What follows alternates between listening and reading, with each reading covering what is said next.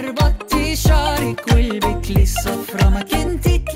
بما اني قلت في الحلقه اللي فاتت اني مش مقتنع بالدويتو بتاع اليسا وسعد المجرد لانه بيفتقد لحاله الديالوج ولذلك اخترت اغنيه تانية دويتو بتقدم حاله الديالوج ده بشكل حلو قوي هي اغنيه البيكلي لزيف وستيفاني عطيه هي طبعا اغنيه لبنانيه الكلمات فيها مصطلحات لبنانيه محليه قوي صعبه شويه في الفهم وانا شخصيا بذلت مجهود عشان افهمها بس اتبسطت لما فهمتها رغم انها اغنيه حب بيزك جدا لكن المعاني فيها جديده وعفويه قوي المزيكا واللحن كمان اضافوا كتير للحاله دي بس يمكن اوقات